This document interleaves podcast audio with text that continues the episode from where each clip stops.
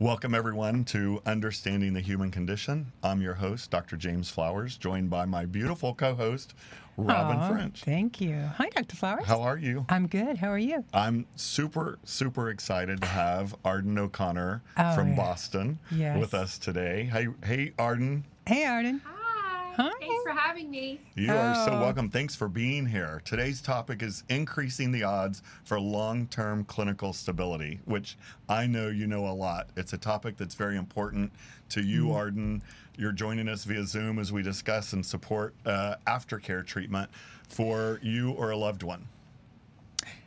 Thank you for joining us, Arden. And um, we know that this topic is really personal to you, and so we were wondering if you could tell us about your experience and why this topic needs more attention. Sure. So, thank you, first of all, for having me here and, and letting me talk about something that really was foundational in terms of me starting O'Connor Professional Group.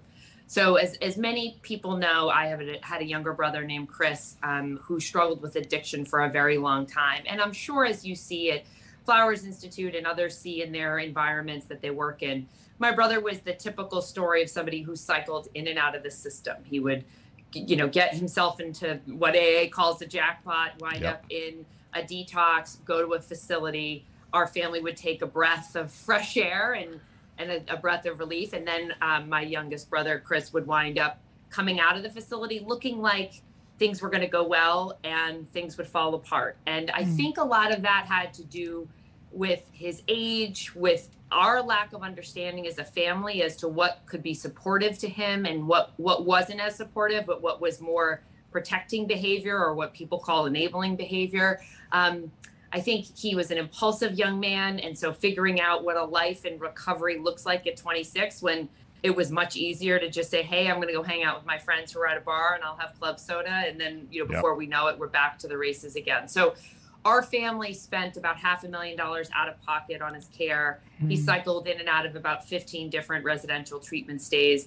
Um, and I kept saying to my parents, you know, I was studying healthcare at, at business school, and I said, I've never seen an area of healthcare where there's less transparency around outcomes, hmm um, less of a focus on what we can do over the long term, and more guessing on behalf of family members as to what's going to make a difference, and more dependence on parents or spouses to be almost like probation officers. Did you go to AA? Did you do this? Did you do that? And so Mhm. that's really what sparked my interest because I felt like my parents were in the worst position to try and monitor my brother's uh, behaviors. And yet he still needed someone who was both going to hold him accountable and cheer him on.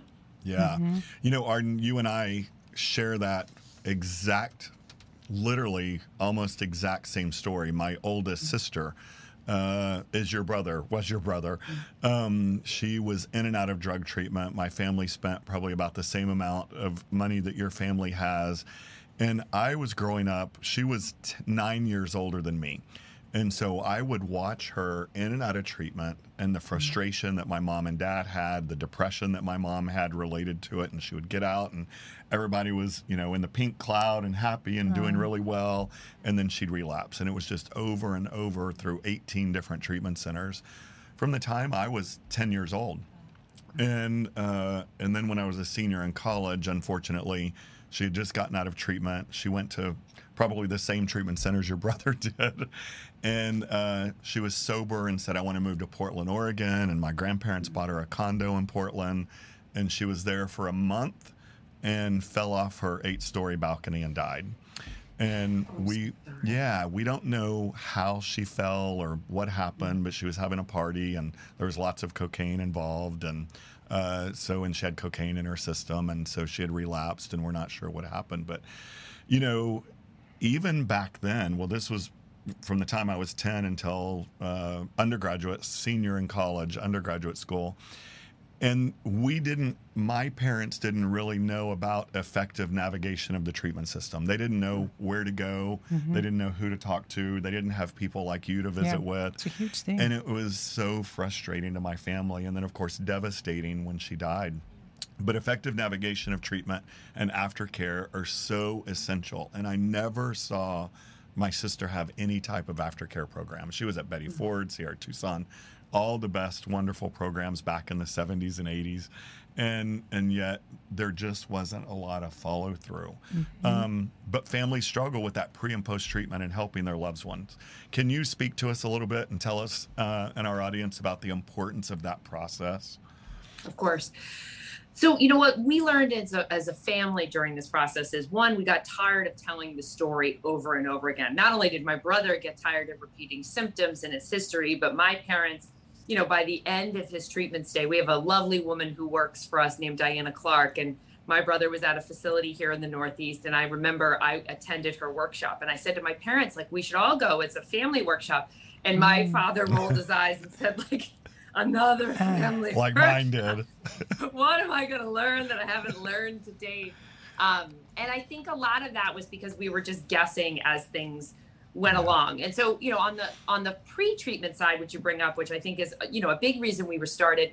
I just, you know, on a financial level, I said to my parents, I'd never seen, you know, an investment that's 30, 40, 50,000 up to 100,000 these days in treatment. Um, where parents are taking the advice of like a friend of a friend Yes. who Mhm. liked a center or somebody googled and addiction Right. rehab popped up and Yeah. the pictures looked pretty good so we're going to go that way And That's that- my soapbox. just- Yep. Yeah. It's like throwing a dart. You might as well just throw a dart on a map and exactly Ex- and i said to my parents if you looked at the corollary i understand college has a different implication for Mhm. somebody's trajectory but there's a whole industry around ed Mhm. consultants and books and now we do have treatment consultants but at the time that my brother was going through it that was it wasn't a fully developed industry for Right. sure and so i you know i kept saying to my parents there has to be a way to have better recommendations that are vetted um, and that give us some sense of you know comparing apples to apples this center costs x this center costs y and Mhm. here's why and and really you know one passion that we have at opg is helping parents to think through in the beginning what's the investment not for the next 30 or 60 days but for the lifetime of this person? You know some families that we work with are blessed enough where money is not even a consideration.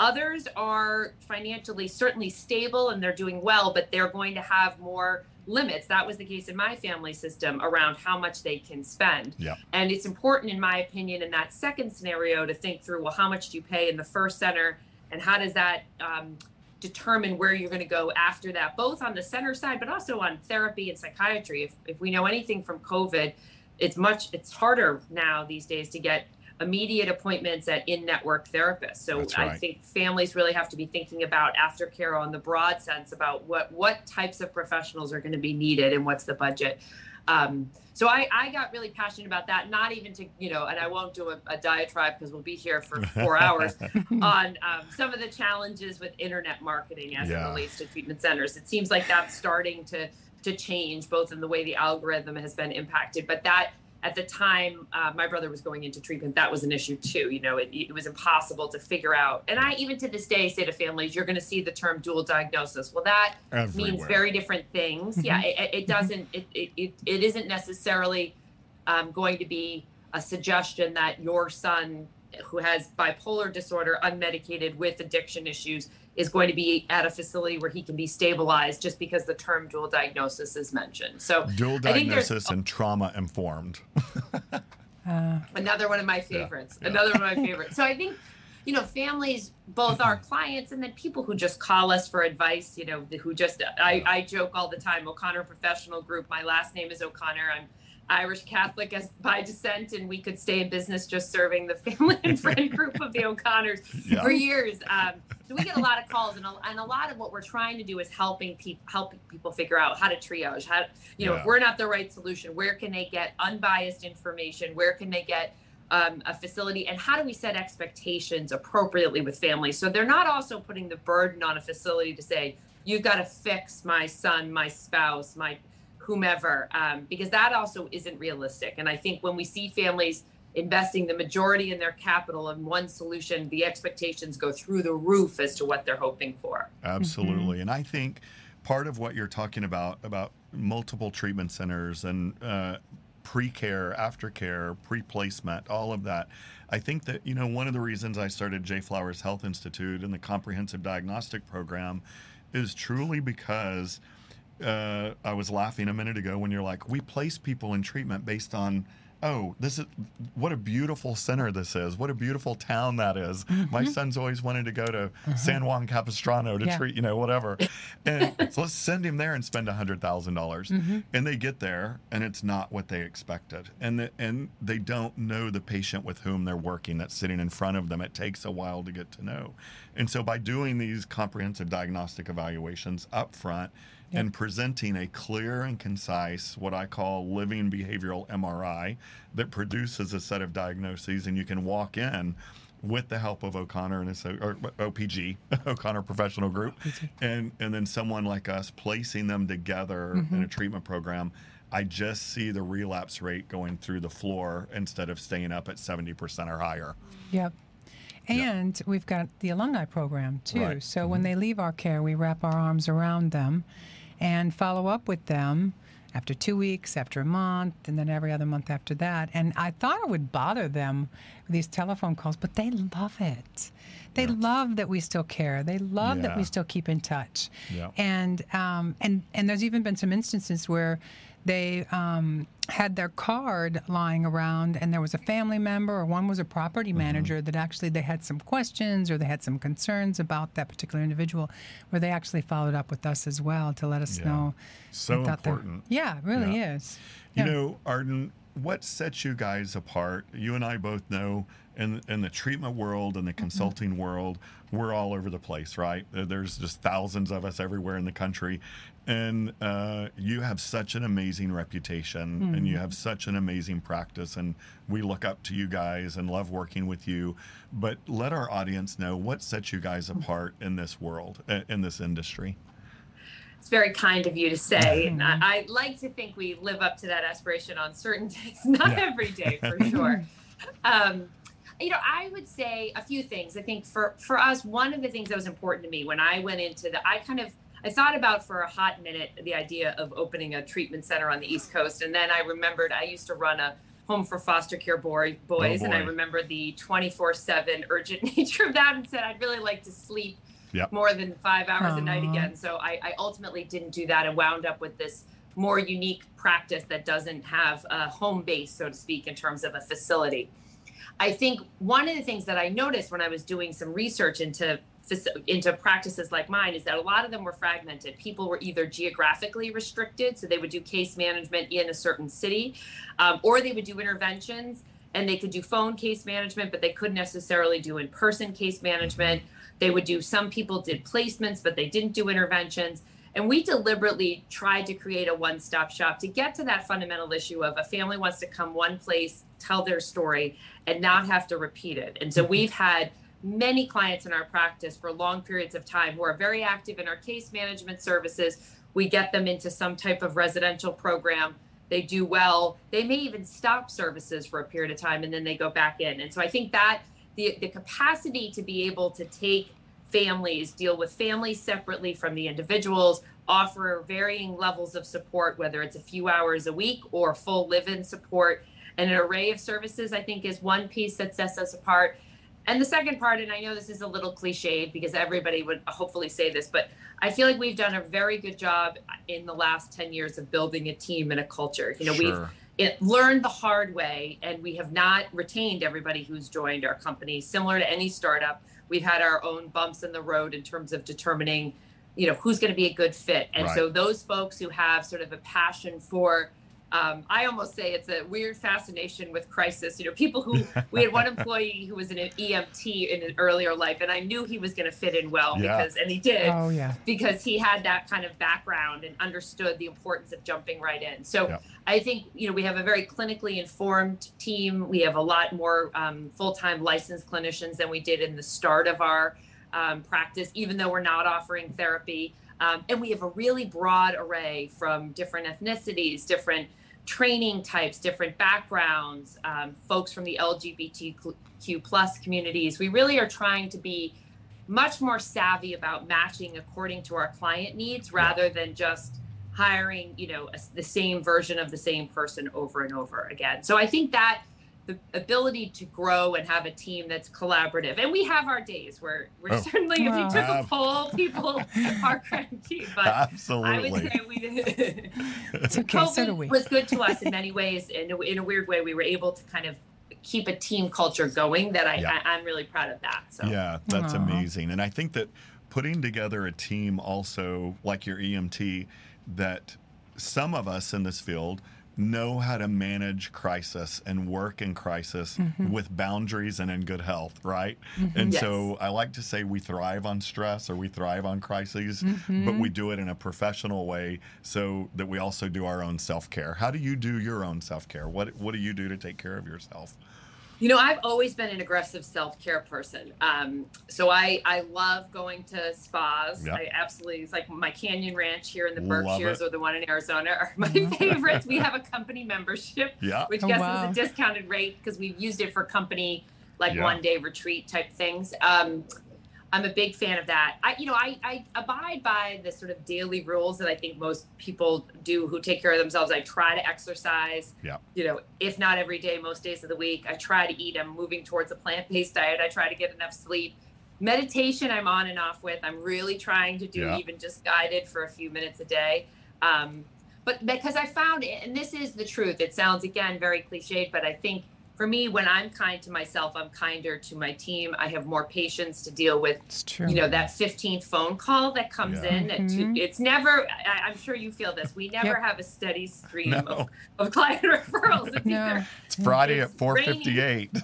Uh-huh. exactly, Yeah. exactly. Yeah. So I, I I think the only way that I know for me to be able to handle clients like that and even handle staff when they're stressed about the clients um, is if I'm taking care of myself first. I also have three dogs who have stayed mercifully pretty quiet during this podcast, but spending time with them has been really helpful. I love. Yeah. it. I, I was completely with you, going yes, yes, yes. I agree with all of that until Uh-huh. you got to the plant based plant based diet, and I was like, no, yeah, no, Yeah, yeah, yeah. No, that's been a real adjustment. I it have a- is. I have a concierge physician that I just switched to who's lovely, who's a cardiologist at MGH. She's brilliant.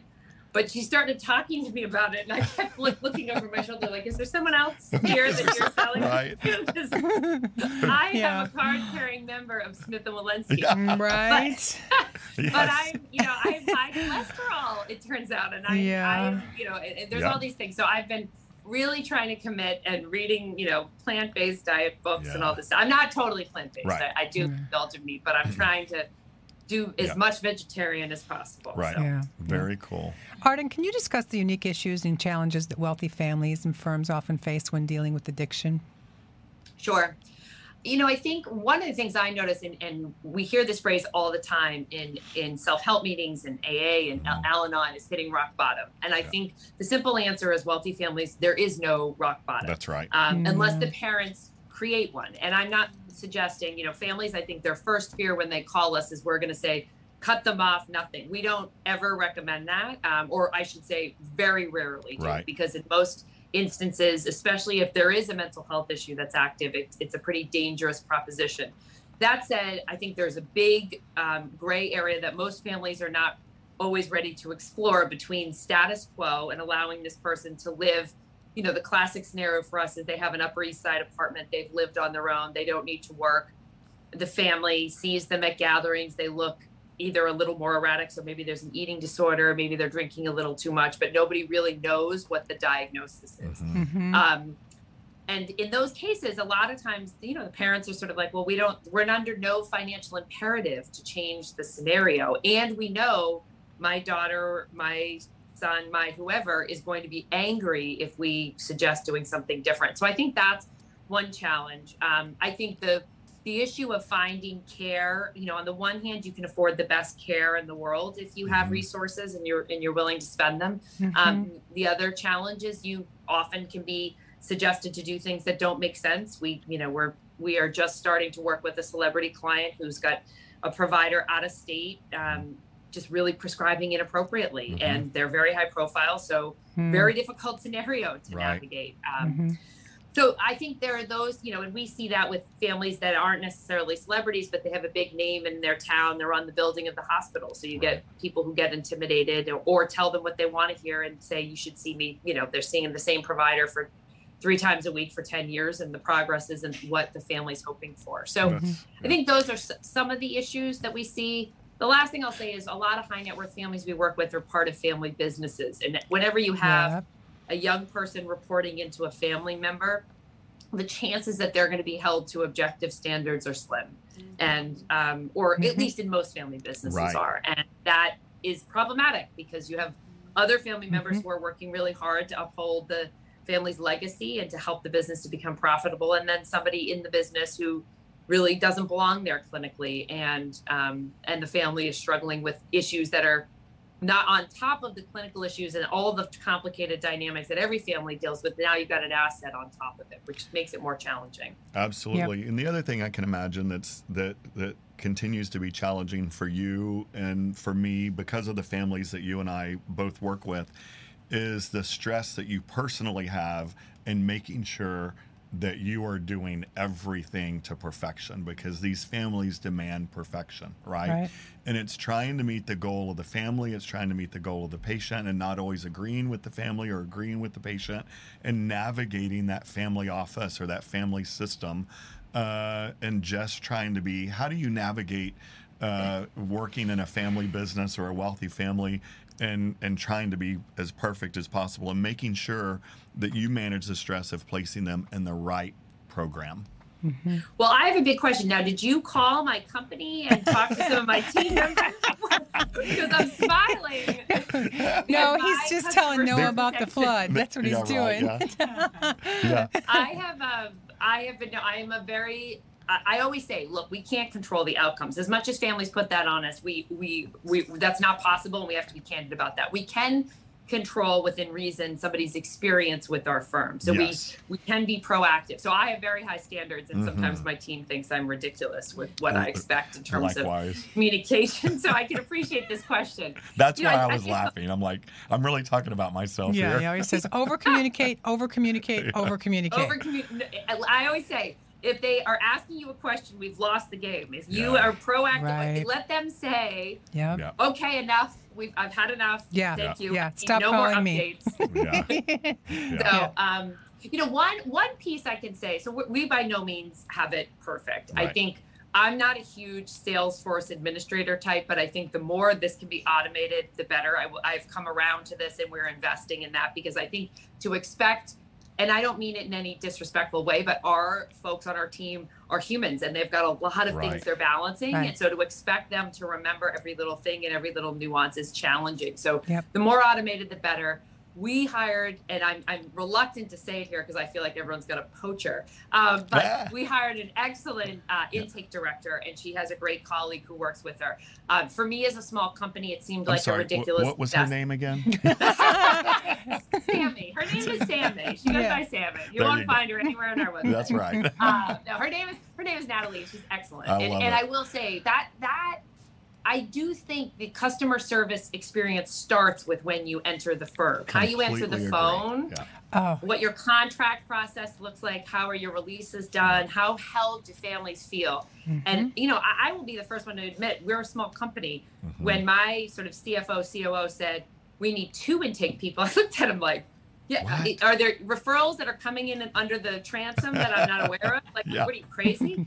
and and having a bigger team approach, Yeah. having the right people in those positions really kicks off case as well. So that's made a huge difference Yeah. um, because I know that the details are being handled. Yeah. Mhm. Um, and there's and we have a ways to go. I will say I, I am very. This is one area I'm very critical on in terms. I'm critical in general of myself. so unfortunately, by osmosis, my company team members get it. But um, but this area, partially because of what I know we experienced as parents, you couldn't get calls back Right. you'd put money down you had no idea where it went and and some of it is yes Mhm. hipaa but i think that's also a I, I sometimes think we hide behind that in in our industry oh i don't know if i have a release i'm like well you can find that out pretty quickly and there's ways to Mhm. manage that process in the beginning so um, i'm very into customer service and and i think Yeah. a lot of it is over communicating and being transparent when there is an issue i always right. say i'd Mhm. rather us go forward and say we made a mistake here Here's how we plan to rectify it. Can what else can we do than trying to hide behind, you know, the dog ate my homework or this happened? Because my experience is families calm down. You know, some families get angry, and Right. that's Mhm. the you know Mhm. the pain of working in this Mhm. business that we Yeah. have to endure. Um, but other times, I would say the vast majority of families are really kind and understanding. Yeah, Mhm. absolutely. You know, you and I both also have other family members in recovery. What what would you, for our audience listening, listening, um, wanting a family member to go into recovery? What's the one piece of advice you want them to take away from today? Just someone seeking, like, what do I do with my brother, my sister, my husband, my wife? I'm going to give a very cheesy one, which was my philosophy. And my brother passed away. I'm, I'm so sorry about your Right. sister, by the way. Um, my brother passed away in 2018. I'm going to say never give up. I mean, I, for me, that's the philosophy I lived by, and um, and to this day, even having you know the worst thing imaginable happened. Uh, Mhm. I we actually just created as a family a memorial video about him, which I've been watching over the summer. It just Aw. got finished. And Mm. um, and you remember what a wonderful human he was. Part of the story is around his addiction and his recovery, which he was in recovery four and a half years when he died. Um, but part of it is just about who he was. And I and I say never give up because even though the worst thing happened to our family, to this day I'm very proud of the fact that we all stood by him. You Yes. even Mhm. as we suspected this last relapse, we said, We love you. And if you need something, we are here. We will send you back to treatment. And I'm very glad those were the last words he heard and that it, it wasn't not to malign families that, you know, lots of things can happen and Yeah. something, somebody passed away Yeah. unexpectedly. But for me, it's sort of this I always believed um, that he could get better. And I still believe that, or I wouldn't, you know, I believe anybody can get better. And some families sort of roll their eyes. And Yeah. I say, I know. It's like, if I didn't believe that, though, I don't really think I should be running this company, honestly, Right. because it, Yeah. it would just be, it Yeah. wouldn't be fulfilling. So, I share that with you so much, and it's amazing. Sometimes we'll get a new referral, and that we'll read the case notes on it, and I'm like, absolutely, we can help this. And my team is looking at me, going, "Are you kidding? Yeah. Are, do you really want this?" And I'm like, "Absolutely, We can do yes, this, we we can do this, this. yeah. we can do it." And you Uh-huh. know what? We do it. We do. It's not giving up. Yeah. It- it's time. It's commitment. It's passion. One of it's our caring. podcast guests called it chronic hope. Remember that? Chronic hope. Chronic Yeah, hope. Chronic hope. It's yeah. true. I like- Yeah. I do too. I like that phrase, chronic hope. Mhm. Yeah. Arden, you do a lot of you help a lot of families with eating disorders too. So, can you maybe tell us a little bit about the challenges in working with eating disorder patients and families? sure. And I'm going to own that I'm not a clinician. So Yeah. I, I always Yeah, have yeah. to say it 'cause I feel like I always have to have the qualifier. You know, my my layman's interpretation of the difference between eating disorders, there's a lot of similarities with other behavioral health diagnoses. I would say on a practical level, what's challenging is so many of our eating disorder clients are very high functioning. I'm thinking particularly of an- clients with anorexia and even bulimia. They're folks who are in great high schools. They're going to great colleges. So by all counts in our Mhm. world that where you can never be too rich or too thin, Yep. they look like they're accomplishing all these wonderful things. And Mhm. families, I think particularly high net worth families are sometimes very reluctant to pull them off the track. Um, that they're already on where they're looking successful. The other the other piece I would say is I personally again and this is my own view like I do think avoiding people, places and things with addiction, I don't think it's easy, but I think it's possible. You can't avoid eating. And so Right. it's a really it's a whole psychological mind shift that has to happen and I think it's a very challenging one. Um, so I, I just think there's more nuances to the way the care is delivered. Uh, I think it's harder for families to tackle. I also think Mhm. there can be, like any behavioral health issue, a, a predisposition in a family system, but you can also often have a food philosophy within a family. You know, if you have a daughter with an Right. eating disorder and a mom who's had a really restrictive diet, maybe Yep. she's not full blown anorexia, but you suddenly have a system that is maybe not even recognizing how much they're condoning these poor patterns of eating Yeah. behavior. So yeah, uh. I, I do think it's a very, and I think it's a, you know, it's we know it has the highest mortality rate of any behavioral health issue. I think it's that. really insidious. I think Yeah. families don't take it seriously until you know it. it It's not true. always, Yeah, but right. many families don't realize how serious it is until you're in a really dire situation. Completely Mhm. agree. Arden, we have two more questions before we run out of time. Yeah, So I know. We need want to more ask a quick question about companion services, and then I know you Sure. wanted to hear a story, but I do. Uh, but tell us about your companion services because I think that they are so important in the process as well. Sure. Um, it, you know, they became really. Uh, we've always done companion work for. I think we're 10 years old this July. Actually, it's Congrats. our anniversary. Aw. So thank you. Yeah, we're very excited. Um, so I think I, I think we started maybe a year into the business. I feel like they've been popular, but there's been a surge in the last couple of years. Yeah. Um, So Mhm. we're we see them as a bridge to folks going into treatment. If there's a waiting list for a bed, it could be something simple like a transport. And then we see them for some folks, and obviously they're expensive services. We've it's one of the areas that we've really increased our pricing. I'll be very candid because we know what it takes to offer a high level of service to have companions who feel like they're supported. You know, we have a full time companion coordinator who supervises the supervisors of the companions. It's just a whole, there's an infrastructure behind it, I think, to do it well. Um, but I think during COVID, we saw a high increase because many people were thinking about it as an alternative to long term residential stays for fear of the virus. Um, and I Mhm. think there are families who also just have lifestyles that are different. You know, they're traveling to multiple homes. They're not going to Yeah. necessarily stay in a facility over the long term. Right. Um, so what we've learned is really good communication with the family, with the companion, having clinical oversight over the services, really being very clear about what we can and can't tolerate in terms of behaviors on the front end. I like to see rotations. It's not always possible, but I Mhm. really believe that companions do better work when they have a, a scheduled break. I agree. Um, and then I, I would just say, you know, really, you know, I, I think being careful as to which providers you work with. So if they're coming in with a therapist and psychiatrist, very early on establishing a close relationship because they're very high risk cases, and we don't want to be out there just delivering services in a vacuum. We want to be in touch with their therapist, psychiatrist. If they need one, we'll vet one on their behalf. Absolutely. I want to give a quick shout out to a companion that actually texted me right before Oh. uh, the show started, and he said, "You have Arden O'Connor today. How do I listen?" And it's Aw. Sean Sean Dugan down in New York. So Aw. so Sean, hello. Aw. Hi, Sean. Thank you. Okay, so real quick, Thank you tell for us. wanting to listen. Yeah. Aw. Tell No, us a great. success story, something that uh, you can leave the audience with. Well, this is actually kind of timely. So we one of our first cases, it was years ago, was a young man who came out of a treatment center on the East Coast, and we offered companion services with a schedule of companions. I was heavily involved in dictating the terms for Yeah. a long time. Um, and, and I'll be honest, the case went well for a period of time. It had some bumps in the road. It wasn't totally clear when he left our services that it was going to be, you know, this trajectory that just went up. But I'm really happy to report he's sober and he doesn't work for our company, but he does. He works in the field. So Yeah. Oh, um, I it was it. one of those. You know, he got in many years later. His father um, came back to our company for separate services for another family member. Um, but I love those stories where you see somebody who had sure. outlined goals and has started to get that part-time job, started Yeah. to go back to school, and started to really build a life. And his is a particularly great trajectory. So Yeah, that's Yeah. amazing. That happens a lot, right? I mean, in this industry, people who have had success, they just want to pay it forward and they Absolutely. get into the industry themselves. Yeah, Very you bet. common, right? Yeah, absolutely.